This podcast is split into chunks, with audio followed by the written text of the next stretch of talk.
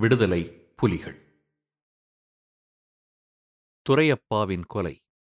எதிர்பார்த்த தாக்கத்தை உண்டாக்கியதில் பிரபாகரனுக்கு திருப்தி. இளைஞர்கள் பலர் ஆர்வத்துடன் வந்து பிரபாகரனோடு இணைந்தனர். அவர்களுக்கு பயிற்சி கொடுத்து போராட்டத்திற்கு தயார்படுத்துவதற்காக வவுனியா பகுதியில் உள்ள அடர்ந்த காட்டை தேர்ந்தெடுத்தார். தன் தந்தை காணி அதிகாரியாக இருந்த காலத்தில் அவரது கையை பிடித்து கொண்டு இந்த காடுகளிலெல்லாம் பிரபாகரன் தெரிந்திருக்கிறார். அதன் ஒவ்வொரு அங்குலமும் அவருக்கு அத்துப்படி. வவுனியா நகரிலிருந்து மூன்று கிலோமீட்டர் தொலைவில் அமைந்திருந்த அந்த பகுதி பயிற்சிக்கு தோதாக இருந்தது. அதற்கு பூந்தோட்டம் என்று பிரபாகரன் பெயரிட்டார்.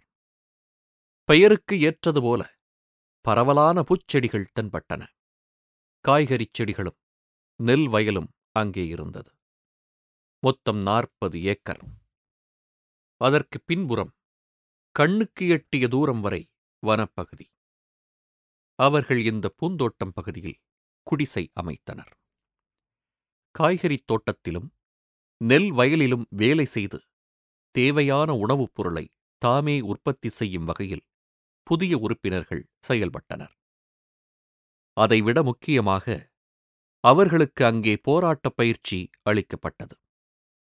பயிற்சிகளில் முக்கியமானது. துப்பாக்கி சுடும் பயிற்சி. துல்லியமாக குறிபார்த்துச் சுட வேண்டும் என்பதில் அவர் சிரத்தையாக இருப்பார். மனித உருவம் பொறித்த கட்டவட்டுகளும் மரமும் சுடும் பயிற்சியில் இலக்குகளாக பயன்பட்டன. குறி தவறினால் பிரபாகரனுக்கு பிடிக்காது. வங்கியில் கொள்ளையடிக்கச் சென்றபோது குறி தவறி சுட்டதால் தானே சிவகுமரன் மரணத்தை தழுவிக்கொண்டார். தோழர்களே இது வாழ்வா சாவா போராட்டம். நம் துப்பாக்கியிலிருந்து பாயும் குண்டு குறி தப்பினால் எதிரியின் குண்டு நம் மீது பாய்ந்துவிடும். எனவே கவனம் என்று எச்சரிப்பார். உற்சாகப்படுத்தவும் செய்வார். பயிற்சியை கண்காணித்தபடி நடந்து கொண்டிருப்பார். திடீரென்று பின்னால் திரும்புவார். அது மட்டும்தான் தெரியும். மரத்தில் குறித்து வைத்துள்ள புள்ளியில் ஒரு அங்குலம் கூட பிசகாமல் துப்பாக்கி கொண்டு பதிந்திருக்கும். அனைவரும் ஆச்சரியத்தில் வாயடைத்துப் போவார்கள். ஊருக்குள் போலீஸ் தேடியபோதும் காட்டுக்குள் கனஜோராக பயிற்சி போய்க் கொண்டிருந்தாலும் பயிற்சியை சிறப்பாக நடத்துவதற்கு போதுமான நிதி வளம் குறைந்து வந்தது. என்ன செய்வது என்று யோசித்தனர். வெளிப்படையாக சென்று மக்களிடம் பணம் திரட்ட முடியாது. தேடுகிற போலீஸ் கையில் சிக்கினால் வினையாகப் போய்விடும். வேறு என்ன செய்வது? அரசாங்கம் எல்லா மக்களிடமும் வரி வசூல் செய்து தெற்கே சிங்கள பிரதேசத்தில் மட்டும் மேம்பாட்டுத் திட்டங்களை மேற்கொள்கிறது. எனவே அரசு வங்கியை கொள்ளையடிப்பது என்று ஏகமனதாக முடிவானது. புத்தூர் வங்கிக் கிளையை பல நாள் நோட்டம் விட்டனர். வங்கியின் செயல்பாடுகள் தொடர்பான விவரம் எல்லாவற்றையும் சேகரித்துக் கொண்டனர். வங்கி எப்போது திறக்கிறது? எப்போது மூடுகிறார்கள் எந்தெந்த நேரத்தில் மக்கள் கூட்டம் வருகிறது? போன்ற எல்லா தகவலும் பிரபாகரன் கைக்கு வந்து சேர்ந்தது. அதை தீவிரமாக ஆராய்ந்து கூடி விவாதித்த பிறகு தெளிவானதொரு திட்டத்தை அவர் தீட்டினார். ஆயிரத்தி தொள்ளாயிரத்தி எழுபத்தி ஆறு மார்ச் ஐந்தாம் தேதி காலை வங்கி திறந்தவுடன் பிரபாகரன் தன் ஆட்களுடன் உள்ளே நுழைந்தார்.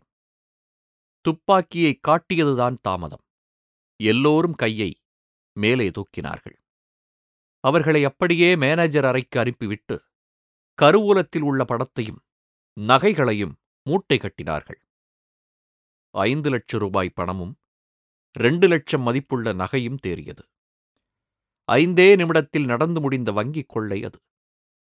பிரபாகரன் இந்த பணத்தின் ஒரு பகுதியை வல்வெட்டித் துறையில் உள்ள கோவிலுக்கு அளித்து ஏழை மக்களுக்கு அன்னதானம் செய்யுமாறு வேண்டிக் கொண்டார். எராஸ் இயக்கம் லண்டனில் தோன்றிய அதே ஆயிரத்தி தொள்ளாயிரத்தி எழுபத்தி ஐந்தாம் வருடம் இன்னொரு சிறு குழுவும் உதயமானது. தமிழர் கூட்டணியின் கட்டுப்பாட்டில் இருக்கும் தமிழ் இளைஞர் பேரவை வெறும் வாய்ச்சவாடல் மட்டும் விடுகிறது. உருப்படியாக ஏதும் செய்வதில்லை என்று குற்றம் சாட்டிய சிலர் பேரவையிலிருந்து விலகி முத்துக்குமார சுவாமி வரதராஜ பெருமாள் தலைமையில் ஈழம் லிபரேஷன் ஆர்கனைசேஷன் இஎல்ஓ என்ற அமைப்பை தோற்றுவித்தனர். பிரபாகரனின் புதிய தமிழ் புலிகள் அமைப்பு நடத்திய வங்கிக் கொள்ளை இந்த குழுவின் ஆவலை தூண்டியது. இடதுசாரி சித்தாந்தம் பேசும் இவர்கள் புலாலி மக்கள் கூட்டுறவுச் சங்க வங்கியை குறிவைத்தனர். ஆனால் வெகு விரைவில் வரதராஜ பெருமாள் கைது செய்யப்பட்டார். கொள்ளையடிக்கப்பட்ட பணமும் நகையும் மீட்கப்பட்டது. அதற்குப் பிறகு இஎல்ஓ என்ன ஆனதென்று யாருக்கும் தெரியவில்லை. இந்தச் சூழலில் வரலாற்று முக்கியத்துவம் வாய்ந்த இன்னொரு காரியத்தையும் பிரபாகரன் செய்தார். ஒரு சராசரி ஆயுதப் போராட்டக் குழுவாக இயங்கியது போதும். சொல்லிலும் செயலிலும் இருக்கும் சுதந்திர தமிழ் ஈழ உணர்வு பெயரிலும் இருக்க வேண்டும் என்று பிரபாகரன் விரும்பினார். ஈழம் என்ற சொல்லை மட்டும் தன் குழுவுக்குச் சூட்டினால் அது பொருத்தமாக இருக்காது எனக் கருதினார். ஏனென்றால் பண்டைய இலக்கியங்களில் ஈழம் என்பது ஒட்டுமொத்த இலங்கை தீவையும் குறிப்பதாகும். நமக்கு ஒட்டுமொத்த தீவெல்லாம் வேண்டாம். தமிழ் மக்களின் பாரம்பரிய ஈழம் மட்டும் போதும். தமிழ் ஈழம் மட்டும் போதும். அதன் விடுதலை மட்டும் போதும். தமிழ் ஈழம் விடுதலை. அதோடு புலிகளையும் சேர்த்துக் கொண்டார். தமிழ் ஈழ விடுதலை புலிகள் அமைப்பு பிறந்தது. ஆம். ஆயிரத்தி தொள்ளாயிரத்தி எழுபத்தி ஆறு மே மாதம் ஐந்தாம் தேதி புதிய தமிழ் புலிகள் அமைப்பு தமிழீழ விடுதலை புலிகள் என்று உருமாறியது.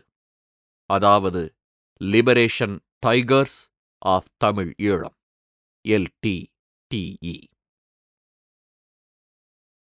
விடுதலை புலிகள் இயக்கத்திற்கான சின்னம் கொடி அனைத்தையும் அவர் ஏற்கனவே மனதில் இருத்தி வைத்திருந்தார். அவர் இந்தியாவில் தஞ்சம் புகுந்திருந்தபோது மதுரையில் ஒரு ஓவியர் பிரபாகரன் சொல்லச் சொல்ல அதற்கு ஏற்றாற்போல அந்த சின்னத்தை வரைந்து கொடுத்திருந்தார். கர்ஜிக்கும் புலியின் தலை சீறிப் பாயும் அதன் முன்னங்கால்கள் பின்னணியில் இரு துப்பாக்கிகள். புலியின் தலையைச் சுற்றி ஒரு ஒளி வட்டம் அந்த வட்டத்தின் ஒளிக்கதிருக்கு பதிலாக துப்பாக்கி தோட்டாக்கள். அதுதான் விடுதலை புலிகள் அமைப்பின் சின்னம். பார்த்தாலே வீரமும் எழுச்சியும் ஊட்டவல்ல சின்னமாக அது அமைந்தது. ஐந்து பேர் அடங்கிய மத்திய குழு ஒன்று இயக்கத்தில் நிறுவப்பட்டது. பிரபாகரன் இராணுவத் தளபதியாகவும் அரசியல் தலைவராகவும் இருப்பார். மத்திய குழுவில் பிரபாகரன் தவிர செல்லக்கிளி நாகராஜா ஐயர் மற்றும் விஸ்வேஸ்வரன் ஆகிய நால்வரும் அங்கம் வகித்தனர். இயக்கத்திற்கென்று சில விதிமுறைகளும் உருவாக்கப்பட்டன. விடுதலை புலிகள் அமைப்பின் உறுப்பினர்கள் புகைப்பிடித்தல் மது அருந்துதல் உடலுறவு வைத்துக் கொள்ளுதல் ஆகியவற்றை அறவே தவிர்க்க வேண்டும். குடும்பத்துடனான உறவை முறித்துக் கொள்ள வேண்டும். அதைவிட முக்கியமாக இயக்கத்தை விட்டு வெளியேறுகிறவர்கள் வேறு இயக்கங்களில் சேர்வதோ புதிய இயக்கம் தொடங்குவதோ கூடாது. ஆயிரத்தி தொள்ளாயிரத்தி எழுபத்தி ஒன்றாம் வருடம். ஆயுத கிளர்ச்சியில் ஈடுபட்டு தோற்ற ஜேவிபி இயக்கத்தினர் எண்ணிக்கையில் அதிகமாக இருந்தனரே ஒழிய அவர்களிடத்தில் கட்டுப்பாடு தவறிய சம்பவங்களைப் பற்றிய செய்திகள் வெளியாயின. கம்யூனிச சித்தாந்தம் பேசிக்கொண்டு தோழர் என்று தோளில் கையை போட்ட அவர்கள் சக தோழர்களின் சகோதரிகளோடு படுத்துறங்கிய சம்பவங்கள். அதன் தொடர்ச்சியாக கருக்கலைப்புகள் பற்றிய செய்திகள் அவ்வப்போது வெளியாயின. இதெல்லாம் பிரபாகரனை சிந்திக்க வைத்தன. இந்த கட்டுப்பாடுகள் வெறும் காகிதத்தில் மட்டும் நின்று விடாமல் செயலிலும் கடைப்பிடிக்கப்பட்டது. ஒழுக்கம் கட்டுப்பாடு விதிமுறைகளை பின்பற்றுதல் போன்ற பண்புகள் விடுதலைப் புலிகள் அமைப்பை ஏனைய போராட்டக் குழுக்களிலிருந்து வேறுபடுத்தி காட்டியது. உறுப்பினர்களுக்கு மட்டும் கட்டுப்பாடு விதித்துவிட்டு மனம் போன போக்கில் நடக்கும் தலைவனாக பிரபாகரன் இருக்கவில்லை. மற்றவர்களுக்கு நமது பேச்சை விட நமது செயல் முன்மாதிரியாக திகழ வேண்டும் என்று நினைப்பவர் அவர். மேலும் ஆயுதம் தாங்கிய போராட்டத்தின் போது தன் கையில் ஆயுதம் இருக்கிறது என்பதற்காக என்ன வேண்டுமானாலும் செய்தால் மக்கள் மத்தியில் அதாவது எந்த மக்களுக்காக ஆயுதம் ஏந்துகிறார்களோ அந்த மக்கள் மத்தியில் பெயர் கெட்டுவிடும். எனவே ஒழுக்கமும் கட்டுப்பாடும் அவசியம். இயக்கத்தின் அனைத்து உறுப்பினர்களுக்கும் இந்த சிந்தனையை ஊட்டினார். அதற்குச் சான்றாக ஒரு சம்பவத்தை குறிப்பிடலாம். இந்திய அமைதிப்படைக்கும் விடுதலை புலிகளுக்கும் இடையே போர் நடந்து கொண்டிருந்தபோது பிரபாகரனை பேட்டியெடுப்பதற்காக பத்திரிகையாளர் அனிதா பிரதாப் இலங்கைக்கு சென்றார்.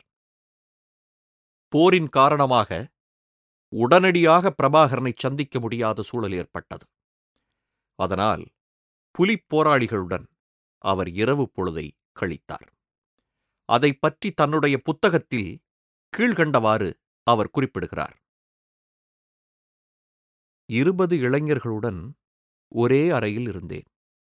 ஆனால் ஒரு நொடிப்பொழுது கூட பெண் என்ற ரீதியில் பாதுகாப்பின்மையை உணரவில்லை. எனது மதிப்பில் பிரபாகரன் உயர்ந்தார். இத்தகைய ஒழுக்க நெறியை தன்னுடைய பையன்களுக்குள் அவரால் விதைக்க முடிந்திருக்கிறது என்றால் அது உண்மையிலேயே போற்றத்தக்கது. டெல்லி மேல்தட்டு வட்டாரங்களில் இதைவிட பாதுகாப்பின்றி உணர்ந்திருக்கின்றேன். நகரத் தெருக்களில் கண்களாலேயே ஆடை அவிழ்ப்பு நடந்திருக்கிறது. ஆனால் இங்கே புலிகளின் பார்வையிலும் சரி பாவனையிலும் சரி அம்மாதிரியான வெளிப்பாடு இம்மி அளவும் இல்லை. இன்னும் சொல்லப்போனால் என்னை ஒரு பெண் என்ற கண்ணோட்டத்திலேயே அவர்கள் பார்க்கவில்லை. அந்த அறையில் இருக்கும் அழுக்கு துணியைப் போல கார் பேட்டரியைப் போல என்னையும் உயிரற்ற ஜடப்பொருளாகவே கருதினர்.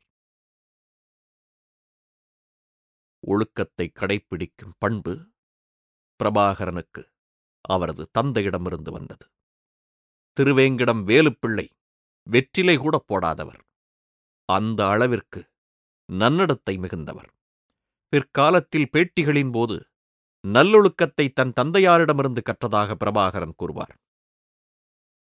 இராணுவப் பிரிவின் நடவடிக்கைகளை பிரபாகரன் மூன்று விதமாகப் பிரித்தார். முதலாவதாக காட்டிக் கொடுக்கும் கூட்டத்தை அழித்து போலீஸ் உளவு நெட்வொர்க்கை இல்லாமல் செய்வது. இரண்டாவதாக இலங்கை அரசின் நிர்வாகத்தை ஆயுதப் புரட்சி மூலம் முடக்குவது. மூன்றாவதாக வடக்கு மற்றும் கிழக்கு பகுதியில் உள்ள இராணுவ முகாம்களை அழித்து இராணுவ கட்டுப்பாட்டில் உள்ள பகுதிகளை விடுவித்து அந்த பகுதிகளில் சுய நிர்வாக கட்டமைப்பை உருவாக்குவது. சுருக்கமாகச் சொன்னால் தமிழ் ஈழத்தை விடுவித்து சுதந்திர தேசமாக மாற்றுவது. தனது இயக்கத்தின் முக்கிய நோக்கங்களாக பிரபாகரன் நிர்ணயித்தவை இவை. கெரில்ல போர் முறையில் ஆரம்பித்து படிப்படியாக மக்கள் விடுதலை இராணுவமாக பரிமாணம் பெறுதல். தமிழ் ஈழத்திற்கு முழு சுதந்திரம். இறையாண்மையுள்ள சோஷலிச ஜனநாயக குடியரசை நிறுவுதல். சமுதாயத்தில் நிலவும் அனைத்து அடக்குமுறைகளையும் குறிப்பாக ஜாதி அமைப்பை முற்றிலும் அழித்தல். இந்த நிகழ்ச்சி நடந்து சரியாக இருபத்தோரு நாள் கழித்து கிட்டத்தட்ட இதே லட்சியத்தை வலியுறுத்துவதற்காக தமிழர் கூட்டணியினர் கூடினார்கள். வட்டுக்கோட்டை தொகுதியில் உள்ள பன்னாகம் என்ற இடத்தில் அந்த மாநாடு கூடியது. தனித்தமிழ் ஈழம் அமைப்பது என்ற தீர்மானம் அந்த மாநாட்டில் நிறைவேற்றப்பட்டது. வரலாற்றுச் சிறப்புமிக்க இந்த தீர்மானம் வட்டுக்கோட்டை தீர்மானம் என்று அழைக்கப்படுகிறது. தவிர இதுவரை தமிழர் கூட்டணி என்று அறியப்பட்ட பெயர் தமிழர் விடுதலைக் கூட்டணி அதாவது Tamil united liberation front TULF என்று பெயர் மாற்றம் கொண்டது. வரலாற்று முக்கியத்துவம் வாய்ந்த வட்டுக்கோட்டை தீர்மானத்தை தந்தை செல்வா முன்மொழிந்தார். தான் இதுநாள் வரை சரியென நினைத்த தீர்வு தோற்றுப்போனதற்காக மன்னிப்பு கோரினார். சிங்கள ஆட்சியாளர்களுடன் மாறி மாறி ஒத்துழைத்த கொள்கை தோற்றுப்போனதை ஒப்புக்கொண்டார் சாலமன் பண்டார நாயகாவோடு போட்ட ஒப்பந்தம் கிழித்து எறியப்பட்டது. அந்த ஒப்பந்தத்தை நடைமுறைப்படுத்துவார் என்ற வாக்குறுதியின் பேரில் ஆயிரத்தி தொள்ளாயிரத்தி அறுபதாம் வருடம் சிரிமாவோ ஆட்சிக்கு வர உதவினார். ஆட்சிக்கு வந்ததும் கொடுத்த வாக்குறுதி காற்றில் பறந்தது. ஆயிரத்தி தொள்ளாயிரத்தி அறுபத்தி ஐந்தில் மறுபடியும் டட்லி சேனநாயகாவோடு உடன்படிக்கை செய்தார். தமிழரசு கட்சி உதவியோடு ஆட்சி அமைத்த டட்லி உடன்படிக்கையை மறந்தார். எனவே ஆயிரத்தி தொள்ளாயிரத்தி நாற்பத்தி எட்டு முதல் ஃபெடரல் அமைப்பை முன்னிறுத்திச் செய்த தவறுக்கு பரிகாரமாக இந்த தீர்மானத்தை தான் நிறைவேற்றுவது மிகப் பொருத்தம் என்றார் அவர். அவரை அடுத்து பேசிய அமிர்தலிங்கம் தமிழ் ஈழம் எப்படிப்பட்ட தேசமாக இருக்கும் என்று பலத்த கரவொலிக்கு நடுவே கூறினார். வடகிழக்கு பகுதிகளை உள்ளடக்கியது தமிழ் ஈழ தேசமாகும். அதன் நிலப்பரப்பில் வசிக்கும் அனைவரும் தமிழீழ தேசத்தின் குடியுரிமை பெற்றவர்கள் ஆவார்கள். இலங்கை தீவின் ஏனைய பகுதியில் வசிக்கும் தமிழர்களும் குடியுரிமை பெறலாம். உலகின் வேறு பகுதிகளில் குடியேறிய தமிழர்களும் இந்த தகுதி பெற்றவர்கள் ஆவர். சமயச்சார்பற்ற சமத்துவ ஜனநாயக நாடாக அது திகழும். தமிழ் மொழி தேசிய மொழியாக இருக்கும். சிங்களர்களின் உரிமையும் பாதுகாக்கப்படும். அதாவது சிலோன் அரசாங்கத்தின் துணையோடு தமிழீழத்தின் எல்லைக்குள் குடியேறிய சிங்களர் தமது தாய்மொழியிலேயே குழந்தைகளை பயிற்றுவிக்கலாம். அதே நேரம் சிங்கள தேசத்தில் தமிழர்கள் எவ்வாறு நடத்தப்படுகிறார்கள் என்பதைப் பொறுத்தே இது அமையும். இனி தமிழர் கூட்டணி தமிழர் விடுதலைக் கூட்டணி என்று அழைக்கப்படும் என்று கூறிய அமிர்தலிங்கம். இன்று முதல் நாம் விடுதலை இயக்கம் என்றார். தனி நாடு அமைப்பதற்கான வரைவு திட்டத்தை உருவாக்குவதுதான் நம் பணி எனவும் அவர் முழங்கினார். கூட்டத்தில் கலந்து கொண்ட இளைஞர்கள் புல்லரித்துப் போனார்கள். தளபதி வாழ்க உத்தரவிடுங்கள் செய்து முடிக்கிறோம் என்று பொங்கினார்கள். அந்த கூட்டத்தில் கலந்து கொண்ட பல இளைஞர்களில் பிரபாகரனும் ஒருவர். விடுதலை போராட்டம் அறிவிக்கப் போகிறார்கள் என்று எதிர்பார்த்த இளைஞர்களுக்கு தமிழர் விடுதலை கூட்டணியின் மெத்தனம் ஏமாற்றம் தந்தது. அமிர்தலிங்கமும் வேறு சில தலைவர்களும் மே இருபத்தி ஒன்றாம் தேதியன்று யாழ்ப்பாண பேருந்து நிலையத்தில் நின்று அடுத்து வரும் குடியரசு தின கொண்டாட்டத்தை புறக்கணிக்குமாறு துண்டு பிரசுரங்களை விநியோகம் செய்தனர். அடச்ச! இதைத்தானே இத்தனை நாளும் செய்து கொண்டிருந்தீர்கள்?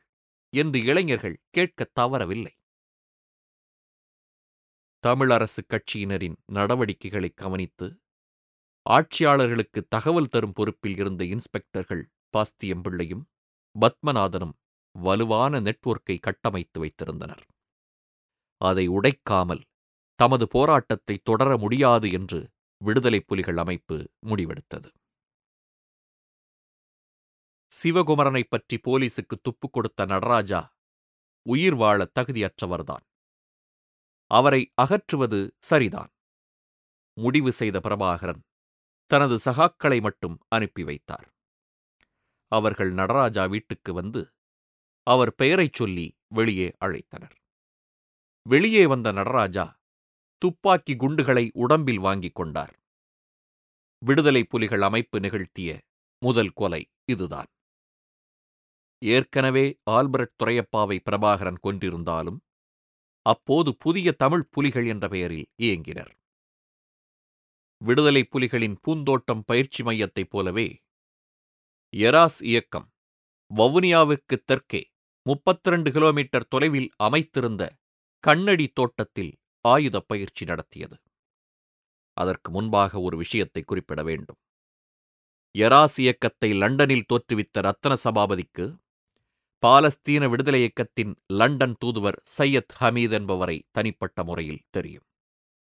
எனவே சில பேரை ஆயுதப் பயிற்சி எடுப்பதற்கு லெபனான் அனுப்ப ஏற்பாடு செய்தார்.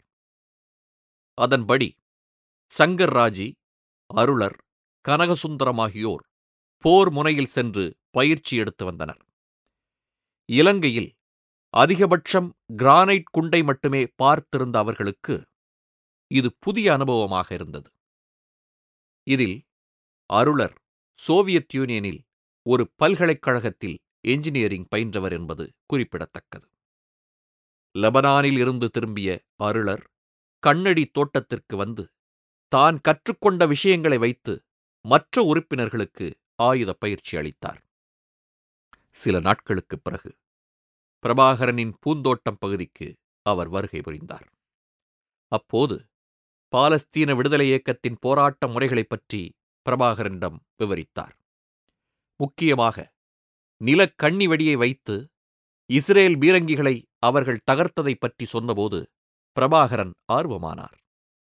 அருளருக்குப் பிறகு லெபனானில் ஆயுதப் பயிற்சி பெற்று திரும்பிய சங்கர் ராஜியும் பூந்தோட்டம் பண்ணைக்கு வருகை புரிந்தார். அவர்கள் இருவரின் தூண்டுதலின் பேரில் விடுதலைப் புலிகள் இயக்கத்தில் இருந்தும் சில பேரை பாலஸ்தீன விடுதலை இயக்கத்திற்கு அனுப்பி வைக்கும் முடிவுக்கு பிரபாகரன் வந்தார். இதற்கிடையில் தங்கத்துறை பிரபாகரன் உள்ளிட்ட போராளிகள் அடிக்கடி அமிர்தலிங்கத்தை சந்திப்பது வழக்கம்.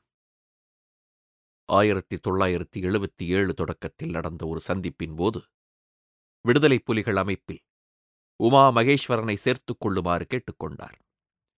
கதிர்காம பிள்ளை நல்லைநாதன் என்ற இயற்பெயர் கொண்ட உமா மகேஸ்வரனுக்கு பிரபாகரனைக் காட்டிலும் பத்து வயது கூடுதல். கொழும்பு தமிழ் இளைஞர் பேரவையில் கொழும்பு கிளைத் தலைவராக இருந்த உமாவிற்கு நன்றாக ஆங்கிலம் தெரியும். சரளமாகவும் பேசக்கூடியவர். அது இயக்கத்திற்கு பலம் சேர்க்கும் என்று கருதிய பிரபாகரன் அமிர்தலிங்கத்தின் யோசனையை ஏற்றுக்கொண்டார். அதுவரைக்கும் ஐந்து பேர் அடங்கிய மத்திய குழுவின் தலைவராகவும் அதாவது சேர்மனாகவும் இராணுவத் தளபதியாகவும் பிரபாகரனே விளங்கினார். உமா உள்ளே வந்ததும் சேர்மன் பொறுப்பை அவருக்கு வழங்கிவிட்டு இராணுவப் பொறுப்பை மட்டும் தான் வைத்துக் கொண்டார். சில பழைய உறுப்பினர்களுக்கு இது பிடிக்கவில்லை. இருந்தாலும் பிரபாகரன் சொல்கிறார் என்பதற்காக ஒத்துக்கொண்டனர் ஆனால் முதலில் செட்டியோடு சேர்ந்தது எவ்வளவு பெரிய தவறோ அதற்கு நிகரான தவறாக இது இருக்கும் என்று பிரபாகரனே கூட கருதவில்லை. ஆயிரத்தி தொள்ளாயிரத்தி எழுபத்தி ஏழாம் வருடத்தின் முற்பகுதியில் ஆல்ஃபிரட் துரையப்பா கொலையை விசாரித்து வந்த மூன்று போலீஸ்காரர்களை விடுதலை புலிகள் சுட்டுக் கொண்டனர் பிப்ரவரி பதினான்காம் தேதி முதலாவதாக கருணாநிதி. அதன் பிறகு மே பதினெட்டில் ஷண்முகநாதன் என்ற பெயரில் இரு போலீஸ்காரர்கள். தமிழ் ஈழ மக்களின் உரிமைப் போராட்டத்தில் ஆயிரத்தி தொள்ளாயிரத்தி எழுபத்தி ஏழாம் வருடம் நடந்த இலங்கையின் எட்டாவது பொதுத் தேர்தல் ஒரு மாபெரும் திருப்பு முறையாக அமைந்தது.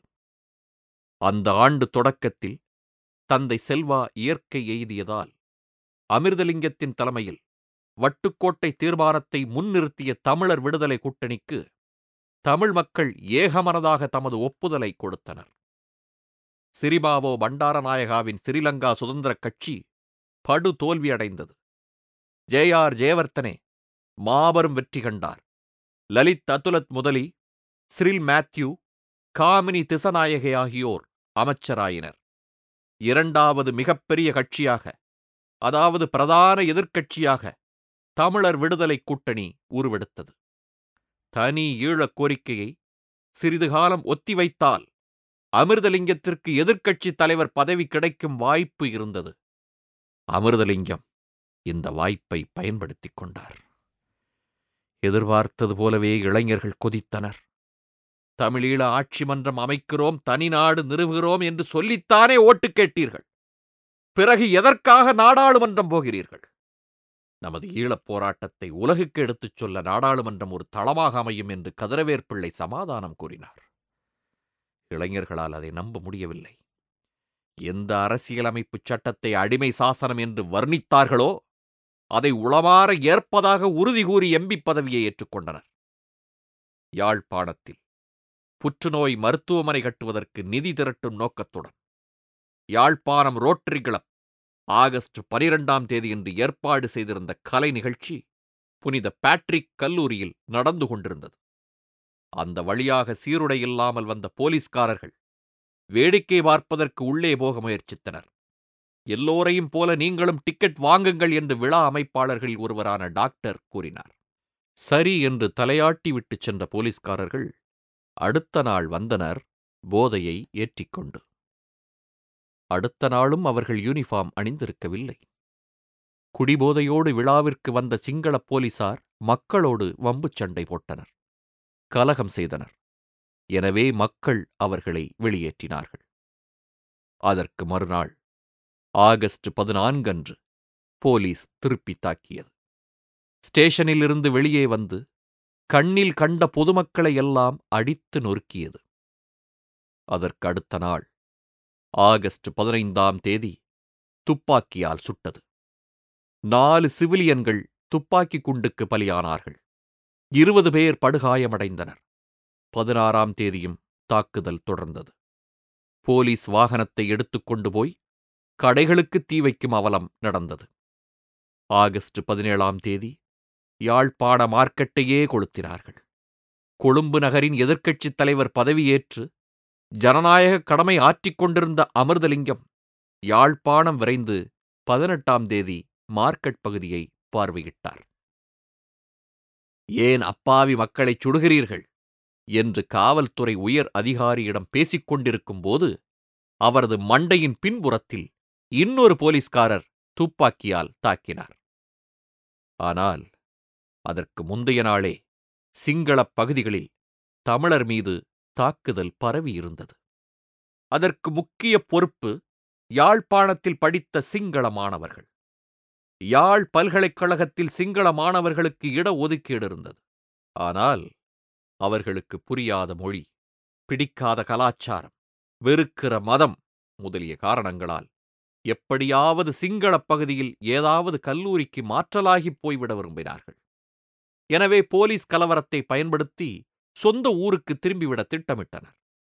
யாழ்ப்பாணத்திலிருந்து சிங்கள மாணவர்களை ஏற்றிக்கொண்டு சென்ற பேருந்து அனுராதபுரத்தை அடைந்ததுதான் தாமதம். ஒரு மாணவன் பஸ் மீதேறி யாழ்ப்பாணத்தில் தமிழர்கள் சிங்களர்களை அடிக்கிறார்கள் என்று கூவினான். அந்த வார்த்தை போதாதா?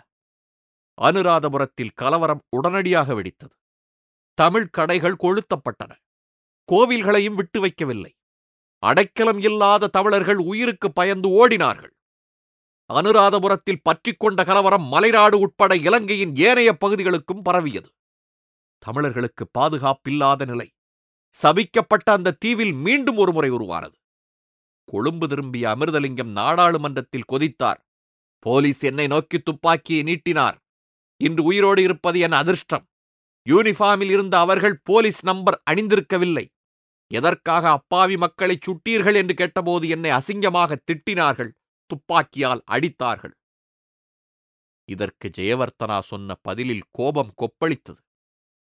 திருகோணமலையை தலைநகராகக் கொண்டு நீங்கள் தனிநாடு நிறுவப் போவதாக பேசுவதை கேள்விப்படும்போது மக்கள் பதற்றமடைகிறார்கள். இது மாதிரி அறிக்கைகளை செய்தித்தாளில் படிக்கும்போது மக்கள் என்னதான் செய்வார்கள் என்று நினைக்கிறீர்கள்? சண்டை போட வேண்டுமென்றால் வாருங்கள் சண்டை போடலாம். அமைதி என்றால் அமைதி. இதைத்தான் அவர்கள் சொல்கிறார்கள். சிங்கள உறுப்பினர்களின் பலத்த கரவொலிக்கு நடுவே கூறினார் அவர். ஜெயவர்த்தனாவின் அனல் கொப்பளிக்கும் பேச்சுக்குப் பிறகு வன்முறை மேலும் பரவியது. கொழும்பு முதலிய பகுதிகளில் தமிழர் வேட்டை நடந்தது. நூற்றி பனிரண்டு தமிழர்கள் கொல்லப்பட்டனர். இருபத்தி ஐந்தாயிரம் பேர் வீடு இழந்தனர். நூறு கோடி ரூபாய் மதிப்புள்ள உடைமை அழிக்கப்பட்டது. சுமார் அறுபதாயிரம் மலையகத் தொழிலாளர்கள் இடம் பெயர்ந்தனர். பல வகையில் ஆயிரத்தி தொள்ளாயிரத்தி எழுபத்தி ஏழு கலவரம் முக்கியத்துவம் பெறுகிறது. அமிர்தலிங்கம் அரசியல் ரீதியாக பலவீனம் அடைகிறார் என்பது வெளிப்படத் தொடங்கியது. தெற்கில் இருந்து விரட்டியடிக்கப்பட்ட பல தமிழ் இளைஞர்கள் பொறுமை இழந்திருந்தனர். ஆயுதம் ஏந்திய போராட்டக் குழுவில் இணைவதற்கு ஆர்வம் காட்டினர். பிரபாகரனும் மற்ற ஆயுதக் குழுக்களும் இரு கைகளையும் விரித்து அவர்களை ஏற்றுக்கொண்டன ஆண்டன் பாலசிங்கத்தின் நட்பு விடுதலை புலிகளுக்கு கிடைத்தது இந்த தருணத்தில்தான். ஆயிரத்தி தொள்ளாயிரத்தி முப்பத்தி எட்டாம் ஆண்டு பிறந்த பாலசிங்கம் தன்னுடைய வாழ்க்கையை ஒரு பத்திரிகையாளராக தொடங்கினார். வீரகேசரி தமிழ் பத்திரிகையில் பணியாற்றிய பிறகு இலங்கையில் உள்ள பிரிட்டிஷ் ஹை கமிஷனில் அவருக்கு வேலை கிடைத்தது.